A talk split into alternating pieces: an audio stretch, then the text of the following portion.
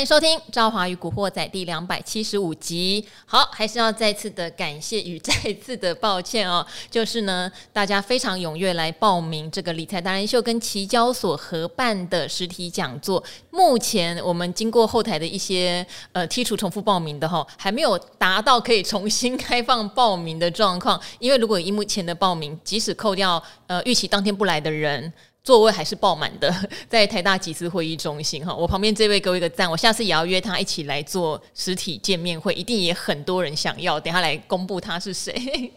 好，那这边还是跟大家讲一下，这一次呢，我们的呃阵容有总经专家慕驊哥哦，丰银投顾我的老朋友叶俊敏，还有大家很喜欢的张林中中哥哈，长腿中哈，还有骨科大夫荣医生。大家会聊一下到底二零二三年市场的机会跟投资展望如何？因为最近。说实话，这个科技股投机的气氛有一点点浓哈。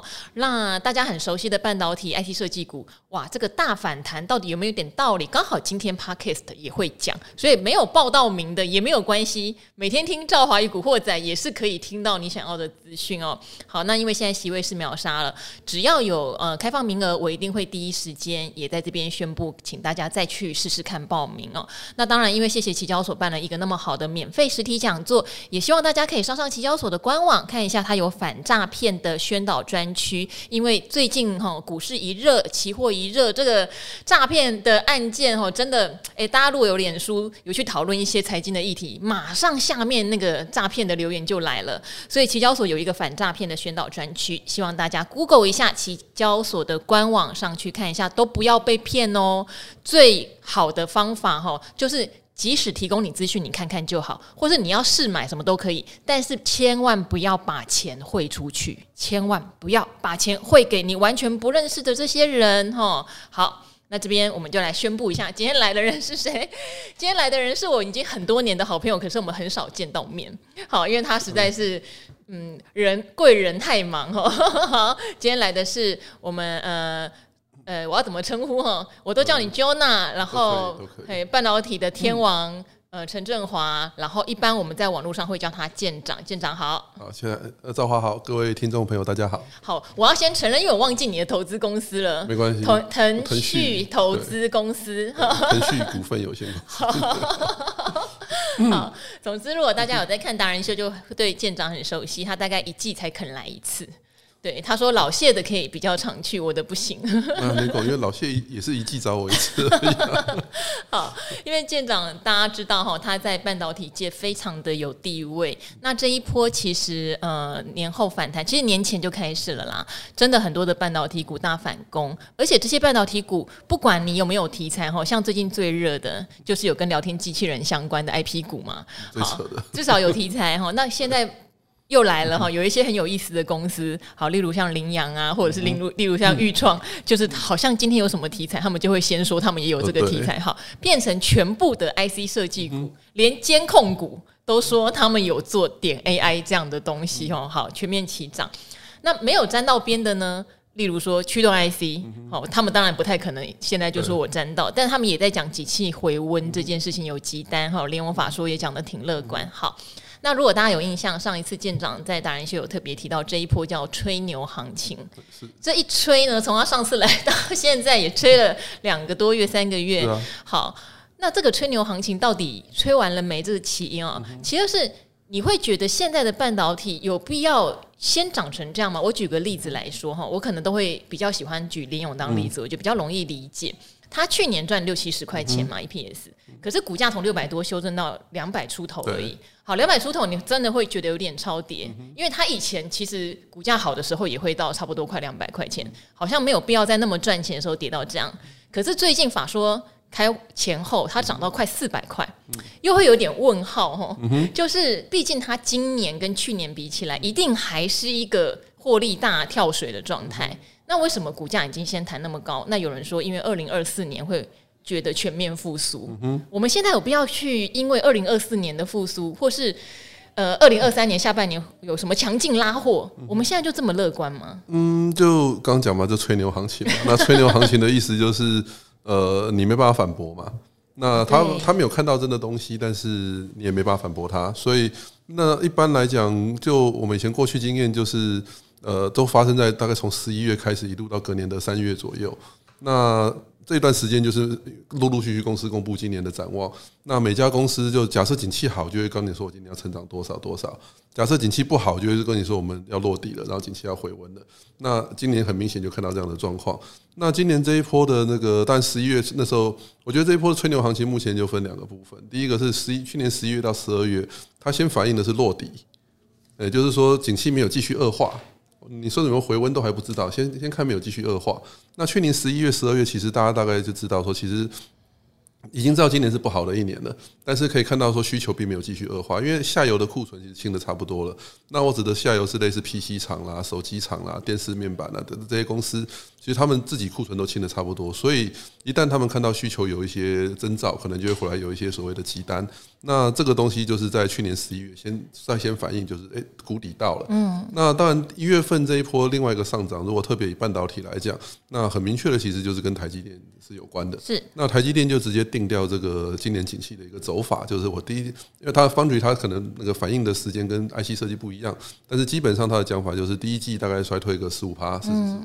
那第二季可能再衰退个五到十，是。那因为它有一个全年的 guidance 嘛，对，所以大家就可以推出来，你这样代表第三季就要反弹个二十趴，对。那第四季再上来一个什么十趴之类的，对。那进入二零二四年，那当然大家就可以讲啦，那是不是 Fed 就要开始进入降息循环啦？等等，这个资金会洒出来，对，总经我们待会再聊，但是就会有这个预期了，就是会呃。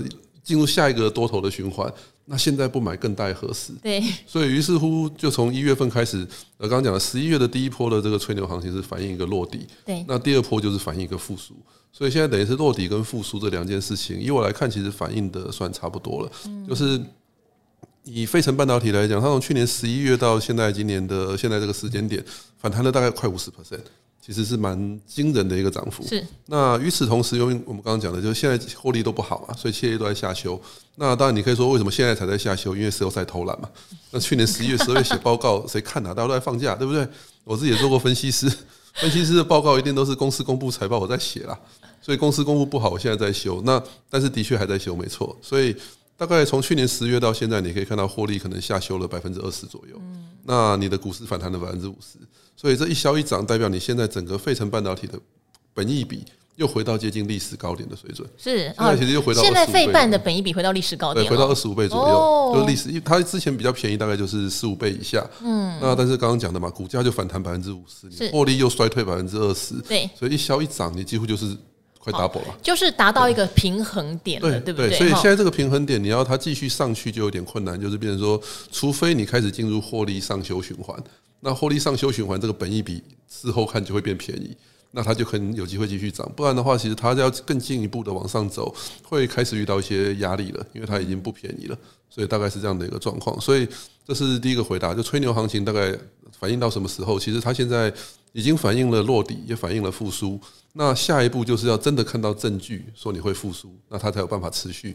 那真的看到证据复苏，会进入一个获利上修循环，你才能继续走。那但是呢，只能说很不幸的，我们目前没有看到证据说它已已经确定会复苏，当然也没有证据说它不会复苏，所以现在就有点尴尬。那比如那个像比如说像我们看中国手机，那中国手机最近公布了一些出货数字，year to date 大概就是持平。嗯，那这个结论其实是不好不坏，就是它并没有像前几年每年衰退。他的确也止稳了，止谷底到了，没有衰退了，但是也没有很强。你说中国今年消费是呃，我们目前还是觉得中国消费会是今年也许最值得注意的一个 spotlight。这个上次你就有提到了。那当然也的确他们就是解封了嘛，那陆陆续续可能会有些政策，但是它的实际反应还不明显。是，所以也没有证据说它已经真的开始复苏了。嗯，那大概是呃类似这样的状况。然后像比如说 PC 也好像那个呃其他像呃。最近大概比较开始有一点点上修，大概只有 TV 啦。所以刚刚提到联咏，联咏的意思就是说，呃，TV 厂他们自己的确没有库存的。嗯。那面板也之前跌到就是所谓现金成本的这个价格。是。那所以变成说厂商也不愿意继续杀价。那对下游来说，呃，我已经知道价格是现金成本，继续下跌的空间不大。我手上库存如果不多，那现在这个时候回来备一点点库存，好像也不是不行。所以你就会看到他们像比如联咏就讲说，我有一些所谓的急单。那当然联咏的话，它还有别的一些，它特别的状况是说，它因为第一个 Foundry 在 Driver IC 这边就这种高压制程，其实最近的价格压力比较大，嗯，所以它算是 IC 设计公司当中比较早去 cancel 掉那些 LTA，就是长期合约，然后现在重新议价，所以相对来讲，它的成本压力不像其他的 IC 设计公司这么高。二方面就是它今年 product mix 有比较大的变化，就是说它刚好 OLED driver 那起来的比较多一点。那那但这个主要是中国今年像 BOE 等等的公司，他们 OLED 的扩厂都扩完了，那于是乎很多手机的面板都会从这个传统的 TFT 转成 OLED。那联咏在 OLED 的市占率相对是比 TFT 就是一般的 TDDI 啊，这种要来的高不少，所以它单单价也高，所以它等于是有点 benefit 到这个呃刚好上游的价格往下走，以及市场的产品转换，所以算是比较特别的状况啊。但你可以看到，扣掉它，其实大部分的公司第一季业绩都是衰退，存货还是很高，然后以及毛利有下滑的压力，所以所以刚讲的就是你已经反映了这个复苏之后，你下一步就要真的 deliver 复苏的。结果，那有办法 deliver 出来的，你这个吹牛行情就可以变成真的是一个景气回温行情。那没有办法 deliver 的，那可能牛皮就会吹破，那可能就要小心一点。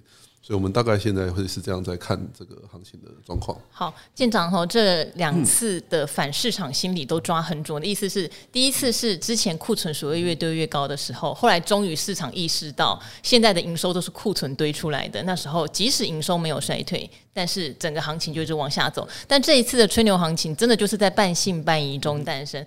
舰长那时候还提到一件事啊，他说，因为绝大多数当时的市场分析师都提出很悲观的二零二三年报告，那在这样的气氛中，反而有可能会意外，不管嘎空也好，嘎空手也好，对不对？然后总是会大多数人预测的方向会是错的。不过这波涨上来，就看到乐观的气氛变多了，乐观的报告也变多了。这个大家可能真的是要稍微留意，因为当这样东西变多，也可能是一般散户投资人心情转为乐观或怕赚不到钱的时候，那反而又会。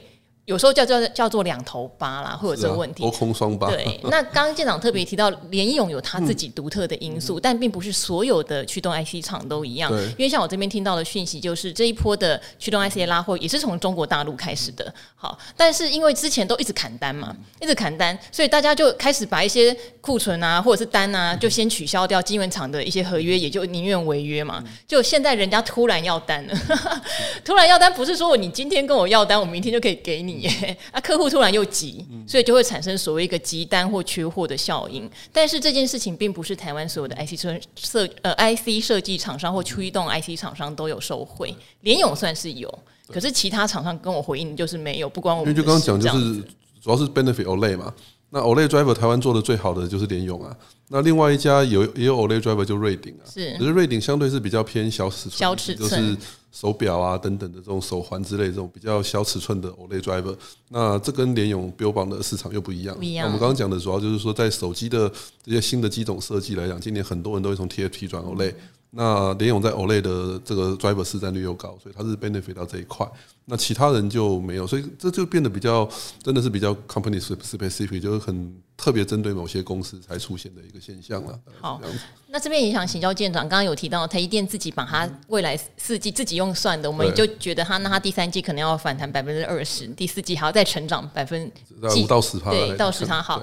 那以这样子的话，你觉得现在它的股价评价是合理的吗？还是因为很多人现在如果它真的能够 deliver 这个数字，那我会觉得这个评价不不会有太大问题。嗯，那因为的因为。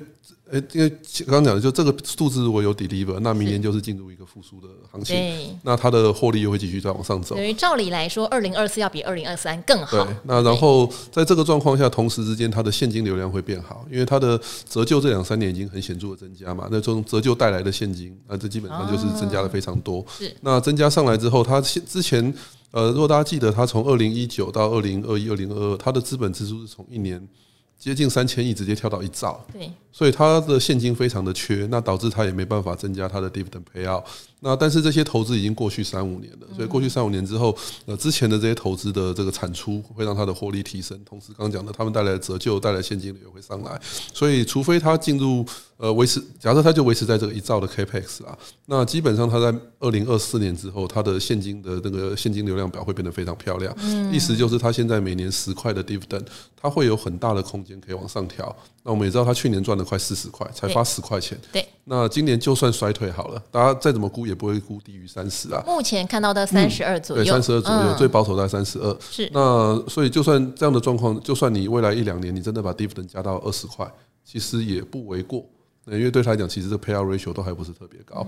那以前没办法做，是因为他的资本支出太高。那现在他资资本出，我没有说要降，他只要维持这个一兆的水准，那他的 dividend payout 就有可能忽然从现在十一块变成十五块，变成二十块，大概在两三年的时间内会发生。那你也知道，台积电的投资人最主要都是这些寿险基金啊，然后这种长线看资利率的基金。如果二零二四年又刚好进入。假设费的开始降息，是 那现在都已经在讲今年下半年了。对啊，那所以如果它真的开始降息，然后台积电的殖利率又往上增加，那它对于这种所谓长线基金的吸引力就会变得很高。所以以 long term 来看，这方面我们是觉得是 OK 的。那但是短线就刚刚提到的，到底是不是这个 pattern？那现在其实就是。以我们目前看到状况一样，就是没有证据显示第三季真的会 up 二十 percent。是。那如果最后很不幸的，它第三季只有五到十趴好了，因为正常季节性总是上来一点嘛。你第三季上来五到十趴，那这个状况下第四季大概就是持平了，也不会好到哪里去。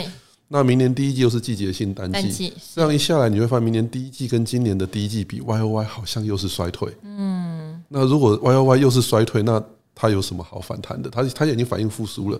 那这个配能会告诉你，其实它没有真的复苏，没有真的复苏，那其实这个股价就会有所谓我们讲 double dip，就是再次回来探底的这样的一个风险。所以现在真的是比较没有答案，因为刚刚讲我没有证据说它真的第三季会回来，但是当然也没有证据说它第三季一定不会回来，因为你要它一定不会回来，你大概要到刚刚讲三四月，如果三四月客人都没有下单，你就可以说我确定了它第三季不会好。那那时候当然你就可以说，OK，台积电有可能再次撤离，但是还没三四月嘛，所以我们现在也不能说客人不会最后 last minute 改变他的 idea，说我现在回来下单了，类似这样子。好，因为现在市场上有一个很有趣的气氛哦，只要法收会去承认啊，没关系，我这一两季上半年我们就先 pass 过去都不好不好，双位数的衰退什么的，但下半年怎么样怎么样，只要就承诺下半年市场就买单哦。是啊，这是一个我觉得很有趣的意呃现象，因为我之前会有点提醒我的听众，假如你看到例如说一月营收、二月营收、三月营收一直都不好不好不好，甚至是比想象中都更不好，那市场能不能能不能经得起这个考验？可是，如果以元月营收来说，目前市场是挺住的，是啊，因为。你可以说，哎、呃，我工作天数比较少，是啊，对不对？你会模糊掉那个衰退的感觉。对，即使扣除掉工作天数，衰退看起来还是蛮严重的。对，大家也不怕耶，不怕，因为就说就谷底嘛，你谷底的时候有什么好怕的？还有一个我觉得最奇怪的现象是，有些公司外资是一直降平的，嗯，downgrade 它的股价以前是很敏感，应该都会被 downgrade 就先重挫，现在也没有哎。那对，到底为什么？你看哦，联联发科、信华，其实都是我收到比较多外资报告是看。保守，可是股价它还是继续。当然，今天就是这几天陆陆续续，像新华是有回档了。对，所以因为你是外资的天王嘛，所以到底为什么会这样？没有啦，就是为什么外资既然这样讲了，市场都不听哎。说实在，我们以前自己在当外资分析师，也常常有这种 客人不理你的感觉。对，可是你知道，像呃去年的时候，真的你被 downgrade 是马上可能就跌停板呢。对，所以还是一样，这是整个股市的市场的市的这个状况。那你在刚刚讲去年下半年是股市不好的时候，你当然 downgrade 就是利空，就是加速赶底，它就是你你你一写不好，那原本市场就不好，那我干嘛这时候去买一个大家更不看好的股票？那现在来讲，就刚刚提到，你现在去当归，很多时候是因为公司公布一个不好的财报。那就像刚刚提到，很多公司都说我现在第一季就是谷底，或第二季就是谷底。然后你在谷底去当归，这个公司叫大家好小心，好小心，好小心。嗯，其实客人不会理你。嗯，客人就刚刚讲，客人会说，因为公司的讲法就是你现在第一季是谷底，然后告诉你下半年要回温，会不会发生不知道。但是有我们所谓吹牛行情的意思，就是呃，你敢讲我就敢听嘛。嗯，你敢讲我就可以信嘛。那不幸最后是你那个讲话不好，你 credit 有问题，是公司 credit 出事嘛？到时候我再来批你这个经理人的 credit 不好啊。那我们随便举例好，为什么大家把台积电看的它的指呃指引看的那么重要？是，就是它毕竟 credit 还是不错的。毕竟之前说到做到，对，它大部分说到做到。那当然，最近我看到有人说了，什么台积电的 credit 很好，他不是讲每年要成长十五趴吗？今年就没成长啊。那我会说，你要讲台积电，它的讲法是 long term 维持十五趴 K 个，它去年是四十趴，就是它是一个均值，对不对哈？例如说五年或十年，它的均值是这样，均值是十五趴，没有说每年固定十五趴以上。那去年四十趴，那怎么说呢？对不对？它去年四十趴，今年十五，今年是零，你加起来还是超过十五趴，对对对。所以它这样的一个 credit 并不会有什么太大问题。再加上他们季度的年度的财预测，基本上就是刚刚讲 long term 的这个预估。大概都在那个 range 范围内，那季度的 forecast 几乎没有不达标的，是，哎，当然那是因为它历太长嘛，现在就可能看到三个月后订单，所以他都不会讲错话。是，那唯一一次我印象中他会 miss 就是金融风暴了，二零零八年雷曼倒闭，客人不管三七二十一，我东西就是不拿了，他只好 miss 了，那大概是唯一的一次。那除此之外，他几乎是不会 miss 他的猜测。嗯、那所以像台积电敢讲一个它的展望的时候，大家会付足够的尊重。你投资人一般散户不尊重他没关系，重点是机构法人还有外资的大大客人会尊重他。那所以股价就会照这样的配腾去走。所以当台积电敢讲出第三季复苏这个事情的时候，市场会有一定的尊重。是，特别是已经跌过了。你如果说今天是台积电已经涨很高了，这个像去年那个，假设我们这股价是比去年的高点还要高，然后你忽然说这个。呃，他讲了一个不好的展望，那这个股价会不会不会跌？理论上是要跌的啦。他已经从谷底就三百七都已经经历过了，那在回温的状况，他现在告诉你说，我上半年是谷底，下半年要复苏。呃，大部分的这个投资基金经理人会给他一定的尊重，就是说会参考这样的一个 pattern。所以你在谷底的时候去大量的卖股票，还要继续就去放空，就会很痛苦。嗯，因为他已经告诉你这就是谷底。是对，那就像应该说。有点类似说，在一个公司的业绩的高峰，你还硬要去买股票，你就会买的很辛苦。你就发现怎么买，公司好像不涨了，因为他就告诉你下半年要跌了，呃，业绩高峰已经过了。就你今天反过来想说，现在告诉你现在就是业绩的高峰，下半年要衰退二十趴，你这时候硬要买股票，你不是找死吗？虽然应该不会有公司这样讲，通常不会这样讲，几乎没有。那但是就刚刚讲反过来嘛，现在只是说公司在谷底，但现在就是谷底，下半年要复苏，你都放空啊，也是找死，就这样子。对好，所以呃，刚好跟赵华不谋而合，是在农历年前就一直提醒大家不要乱做放空，然后不要用期货什么开杠杆放空都不要哈，因为现在市场的气氛是在往上吹，泡泡越吹越大嘛。但是吹到这个程度，大家在追股票的时候也要格外留意了，因为接下来就要开始进入。检验对不对？检验也许不会，也许不会那么快，因为现在才二月嘛。是的，大概到三月了。我们三四月的时候可能会开始检验订单有没有回笼，因为研究员虽然呢去年十二月在偷懒，但接下来也不能太偷懒，你要去抠公司啊，对不对？那公司到底有没有真的看到下半年的订单回笼？你说一月、二月看不到，三月、四月你应该要有点看到了吧？对啊，就刚刚讲嘛，台积电你七月份要复苏嘛。你三月份四月还没接到单，你第三季怎么复苏啊？所以，那我们刚刚讲的，就截至现在为止，的确没有明显的征兆说它第三季一定会有显著的明显的复苏。那一样，我们等三四月再想办法去到处供应链问一轮。看看到时候的状况有没有变化？是因为刚刚我还特别呃还没开录之前，我还问说，哎、欸，像信华为什么可以这么强哈？因为它毕竟已经是个超高价股和超高本益比，那也都已经连公司自己都承认，今年跟二零二二年就去年比的话，EPS 也一样是衰退的状况。但股价最近的表现，当然这几天比较弱一点点，可是本益比还是在五十倍以上。信华对，那你有跟我讲一个答案？我是想要再从这个答案问问你，你先跟我们听众朋友说。是啊，它是有一个整个下一代的伺服器平台变化的一个的一个优势优势。嗯，那虽然你可以告讲说下一代的平台，我们今年 Intel 那个 Rapids 都 delay 三年了嘛，都 delay 两三年了。然后，所以你现在就告诉我 Rapids 的下一代，好像讲的太早了。但是没办法，这个股市永远是反映未来。那现在就是呃，Intel 今年的这个 Eagle Stream 的这个平台呢，大概今年明年完了之后，二零二五年会进入下一个平台，叫做 Birch Stream。那当然不只是 Intel 啦，其实是 AMD 的平台，或者是 OCP，就是 Cloud 这些厂商，比如说呃 Amazon 啦，然后 Microsoft 啦，然后这个 Facebook，那他们的新平台都会有一个类似的架构的变化。那这个变化呃，简单来说，可能稍微专业一点点啦，这个叫 DCSCN，就是叫做 Data Center Security Control Module。那它会把这一部分从主板里面独立出来。那这里面的最主要方向就是 BNC 的一些功能。那同时，他们把主板的设计标准化、单纯化。那所以说，有些 I/O 的一些功能，像什么 USB 啦，或者等等的一些界面，以后就会整合到这个 DCSCM 里面的 BNC 这一颗。那基本上目前就我们跟公司的了解以及整个供应链缺口的状况，其实它是有可能就是以后一台 server 对它的 ten 就是 addressable market，它一台可以卖多少钱的这个这个金额。有可能比现在的状况多三倍。那它这一两年，我们大家在讲 Eagle Stream 平台的时候，就是讲说比前一代的 purly 那是多两三成。以前可能一颗十块，现在一颗十二三块。那你就想的是，再过两年后，二零二五年之后新平台，它不是十二三块，它可能是三十五到四十块。那你说现在会不会反应太早了？的确有点太早了啦。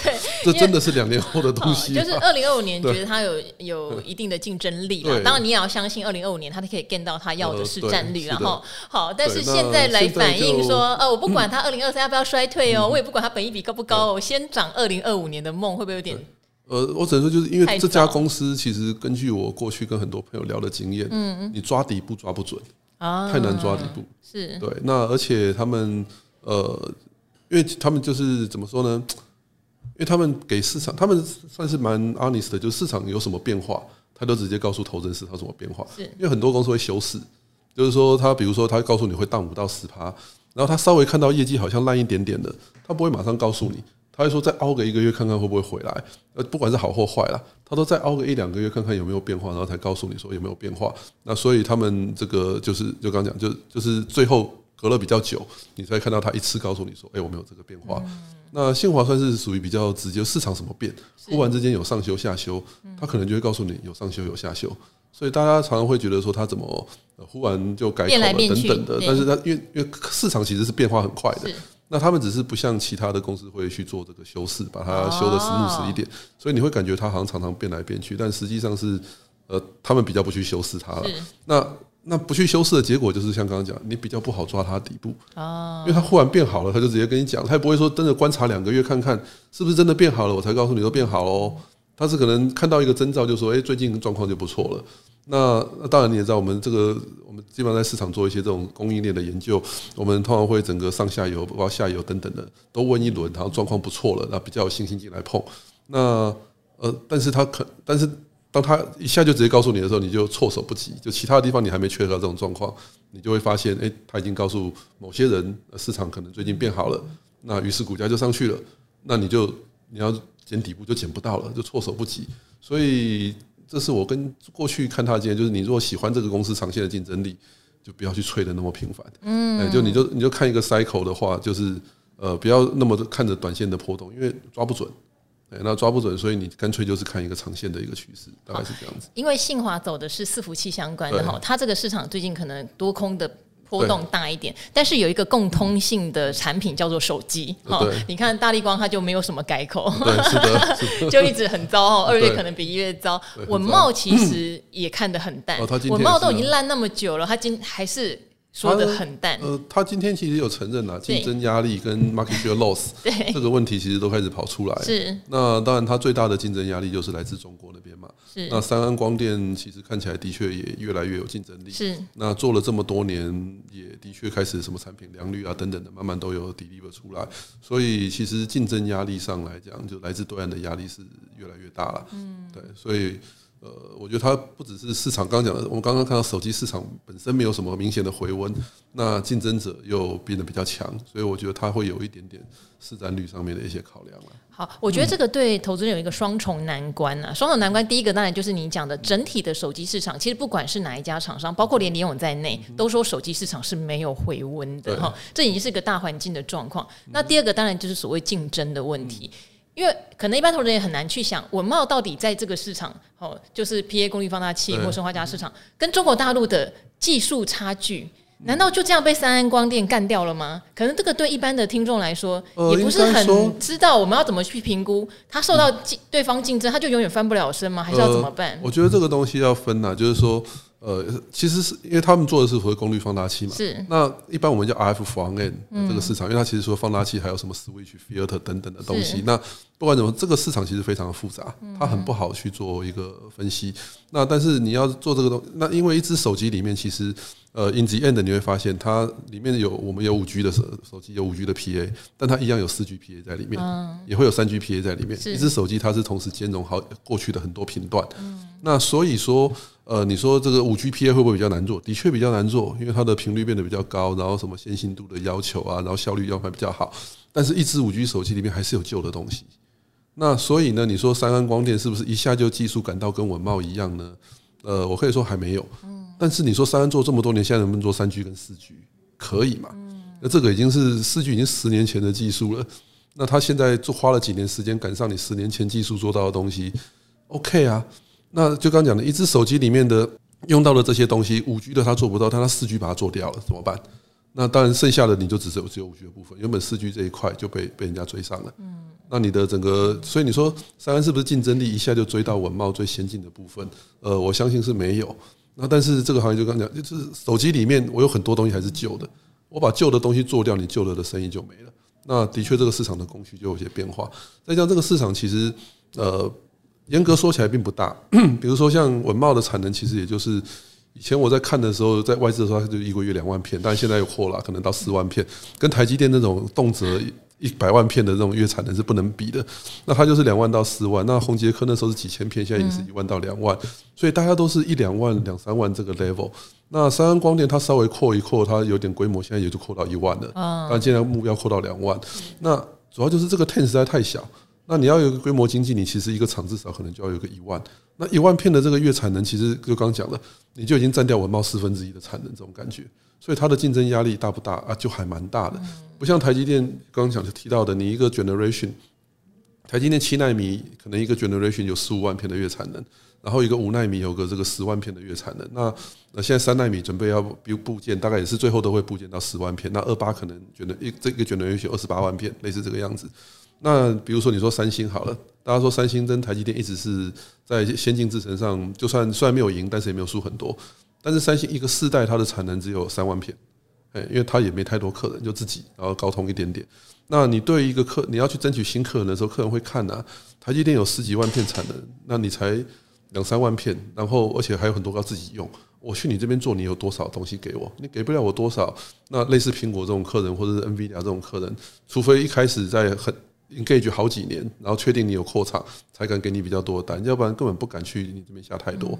那但是刚刚讲 RF 方案这个市场相对就很分散，而且每一颗产品的用量都很少。嗯，那当你忽然之间这个这家公司就 build 一个，呃，我刚讲的那一万片是总产能的，就等于约当文茂总产能的四分之一。那这时候他要去抢到一些客人，其实这已经是产能也已经规划在那边，那相对来讲也就没有这种。大家这方面的抗胜了，嗯，会变成这个样子。好，所以大家可能真的就是要密切注意。本来想说它已经是先跌的厂商，对啊，呃，然后又只先考虑到手机环境不好这件事情，尤尤其是中国大陆。但现在要再加入竞争对手对它的伤害，所以到底它的状况要到什么时候才止稳，就也变得比较扑朔迷离。那就比如说，假设像三安，其实现在讲它要扩到两万片嘛。那他搞不好过两年，他觉得他两万片都拿到足够的客，他宣布再扩到四万片，那怎么办？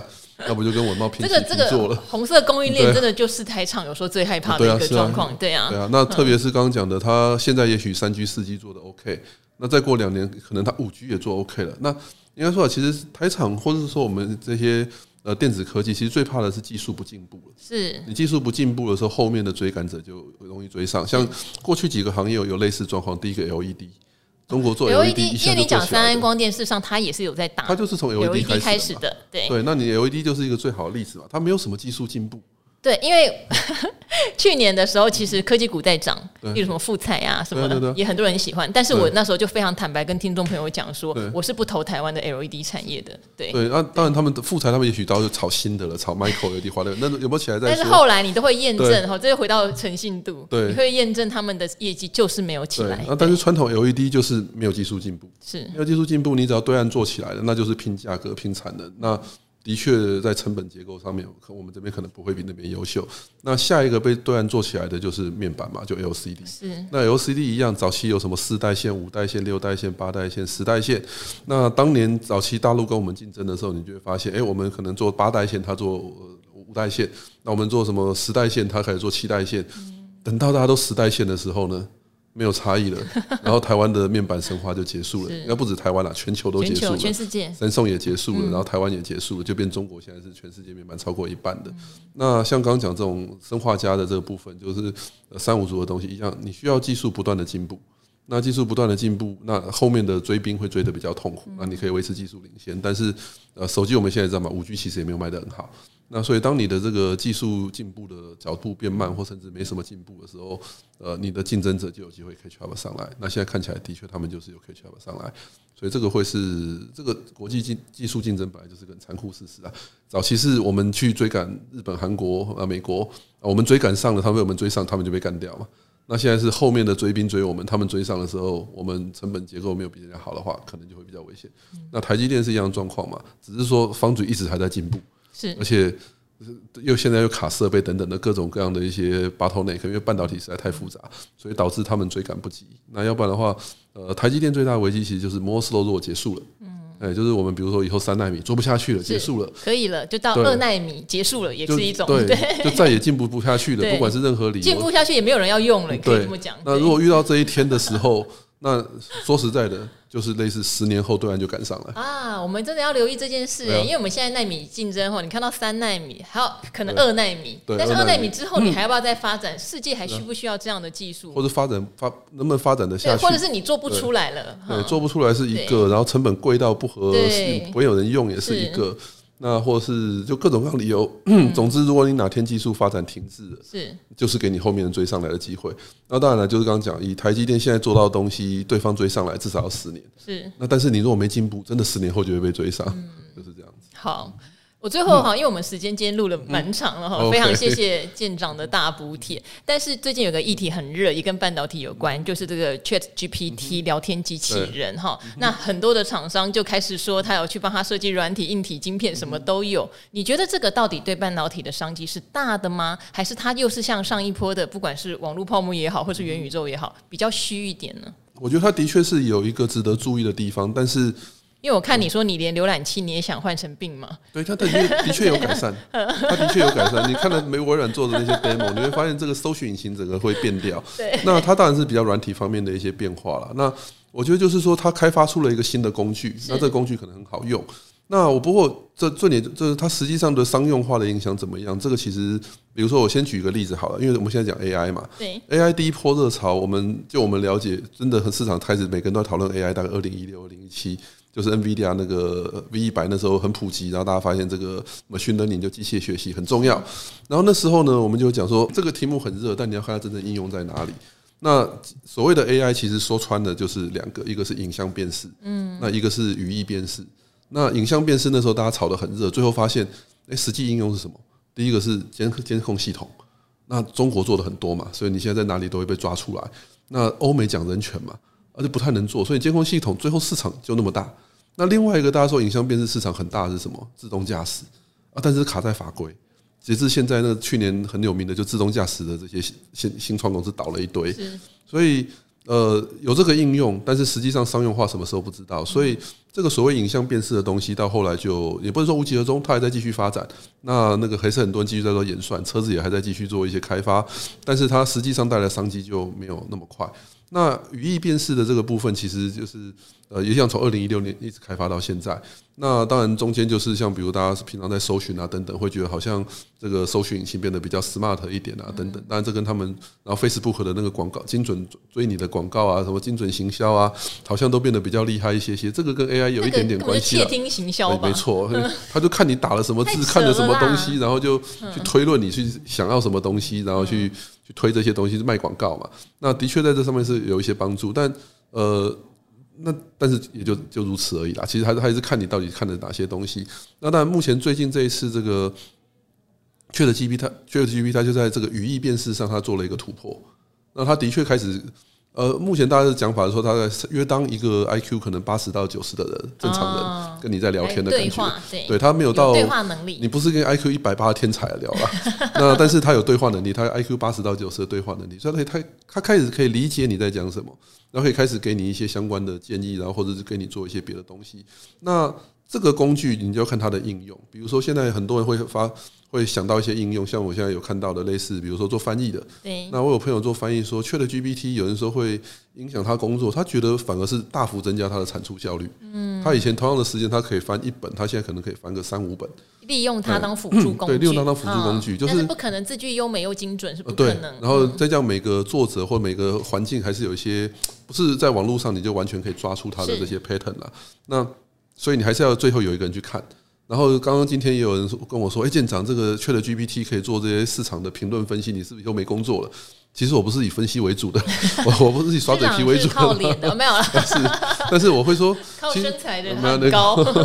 我是跟他说，其实我比较担心是我助理以后没工作，不会，你助理漂亮又正，不会没工作。目前都是男的，对不对？呃，类似这样的，就是他会取代掉一部分的这些工作，那然后他的确可以帮你做一些资料的整理，然后让你的 productivity 更有效率。那你针对这个垂直的应用去开发一些 app，那去把这个 ChatGPT 拿来做一些改良，那它一定会有它的一些商机在。那另外，比如说有人说像游戏。那游戏的体验也可以变得更好。怎么说？像我们以前游戏，呃，你也知道，你如果玩 RPG，你就跟这个电脑角色，他就是固定回答你同一句话，或是两三句话，以后他可以跟你正常对话聊天。啊，这个体验起来可能感觉就又是一个不一样的体验。对开发玩具、呃，开发游戏的人来讲，可能就是一个新的呃想法。所以我觉得它会是一个很新的工具。那然后让你各行各业可以去做一些呃产品的改良，或是服务的一些升级。那但是你说它改变了世界吗？还没有啦，没那么严重。我觉得打抗是真的有改变世界哦、嗯，但是 AI 目前还没有特别感受到。它就是刚刚讲，就 productivity 的提升啦。像像比如说 PC 有改变世界嘛？对，因为你就是整个生产的方式，呃，运作的方式完全不一样。打抗你从此以后搜寻的方式，或那个找资料方式、联系方式，全部都不一样。那像手机 mobile internet，你从此有每个人的使用习惯都不一样。那目前这个东西，它其实刚刚讲的，就是在你既有的基础上做了一些改良。那其实现在很多人在讲 ChatGPT，说呃，你什么公司会不会用？那刚讲的，因为你你所有的东西，你现在这个它是因为它 base 在现有的东西上做改良嘛，你就是你的电脑上做改良，或者手机上你可以有更多服务。所以你现在你说每家做不同晶片的公司都会受惠，你也可以这样讲啦。因为我为了我的手机以后可以享受这些更先进的功能，我可能终于要换机了，CPU 高档一点点，memory 多一点点。所以你说这个社会有没有？你勉勉强强可以扯上边了。但真的区别 G P T 相关的一些 idea，其实台湾不多。其实目前看起来啊，最直接的一定是 Microsoft 嘛。嗯，Microsoft 现在大家为什么这几天这么看好它？昨天那个 Google 忽然又跌了八八。那有人说是因为 Google 那个辨识的时候忽然辨识错，答案有一个是错，对，答案错。其实 ChatGPT 也常常错。对我那时候觉得理由有点奇怪。对，我觉得重点还有就是说什么展示会上要拿出手机要展示的时候，手机不见了。我觉得这家公司的流程有问题。微软昨天同时推不推出那个 Bing 的那个就 ChatGPT 的版本？你反而是觉得是微软造成？对，是微软，因为你看它现在 demo 东西，它真的是改变了整个社区的这个习惯，还有社区的结果。所以大家看到这个结果之后，会发现，因为 Bing 现在的在社区 engine 的市占率可能只有三趴，也非常少，很少，不好用，没人用啊，全部都要用 Google 啊。那所以基本上几乎没有人用 Bing 这个东西。但是你现在觉得 Bing 有可能市占率有它不用它它用三趴到十趴，对 Google 来讲影响就很大了，因为社区 engine 这个市场本来就没什么成长了嘛。是。那你忽然之间有一部分需要被别人拿走，那对微软来讲是一个大大的 upgrade，是。那对 Google 来讲就是一个严重的重伤害，而且我是从独占忽然被人家侵蚀，而且这个几率看起来还蛮高的。哎，那我自己看了人家试用的这些 demo。我都有点想换，所以我觉得这个真的是影响很大。所以我觉得的确在这上面是会，所以微软一定是第一个这个 ChatGPT 最主要的一个受惠者。那另外大家说算力，其实那就去想 NVIDIA 嘛，那或者是以后的 AMD 嘛。对。那但是严格来说啦，ChatGPT 它现在用到算力并没有很高。是。那比如说现在一个统计资料，他们说 ChatGPT 现在 OpenAI 为了这个东西，每个月要多花三百万美金的成本，那然后去烧钱，然后让大家做这个 training。那它是用微软的 Azure 嘛？你就直接回推一下，Azure 现在每个小时的用量是一个小时是收你三块美金，所以它一个月花三百万，roughly 抓一抓啦，大概就是耗掉可能一千到两千张的 A 一百的显卡，对，大概是这样的算力。那 NVIDIA 一年是出了六七十万张的 A 一百，所以你说这一百一千两千张，对，这就算它 double 我再加了好了，是是可以改变这个市场的供需变化，然后景气就忽然回温吗？没有啦，不至于啦。是那。对于消耗多余的算力不无小补啦，但是还没有改变世界啦，大概是这样的感觉。好，所以呃，相关概念股哈，你涨可以啦哈，但天天涨停板或者是呃就，就有点过头了。呃，没有这种题材在炒，就像炒元宇宙的时候一样嘛，就。我们也不预设它涨到哪里，对，对，但是自己要知道，它并不是靠基本面真正大成长来的这样子。但是有时候投机股涨最凶哦。对，没错，是的，投机股是最容易涨，特别刚讲吹牛行情的时候嘛。是，本来就是在玩一个梦的时候。因为我不需要你下个月验证，可能这个事情是两三年后才验证的。对对对对对对。而且搞不好微软到下半年 ChatGPT 还很还是很红。是。对，所以还是可以继续炒作这个题材，即使。呃，他没做出任何东西来，他可以告诉你，我两年后会做出东西来。那这个题目你要不要玩，就是另外一回事了。好，对，好，那这边非常谢谢舰长。当然，我们发现最近有很多的题材股，它有缴出营收成长的话，确实那个涨幅，因为。很多我们以前会说，不管是题材股或略投机好了，本来一开始营收那些没有出来，就一直飙嘛，然后就回档，对不对？回档也很快哦，唰就下来。但最近有一些好，例如像军工，可能有的人缴出不错的成绩，或者像氢能源缴出很棒的一月营收，就又再上去，对不对？好，所以就是大家也可以去观察了。如果他自己说跟这个 ChatG PT 有点关系，然后营收也有起来，也许不见得来自。对，是。好，那可能对它的股价续航力也是会有帮助。我相信，其实一年内不会有任何人真的有营收贡献的，除了刚刚讲的那几家公司之外。就讲坦白，台厂应该一年内拿不到什么营收。是的，跟台厂一年内一点关系都没有。就跟我们的 AR、VR 一年内你说我拿到多少营收，也是一个问号，好吧？但是可以炒作了。好，可以炒作哈，或者是筹码很好，大户主力要做哈，真的就甚至有人要轧空哈。好，这边的话很谢谢舰长哦。我们看我们话匣子一开就停不下来哦。也希望今天古惑仔的听众都有上到很宝贵的半导体的一课哈。好，那我们就跟古惑仔的朋友一起说拜拜喽。谢谢，拜拜。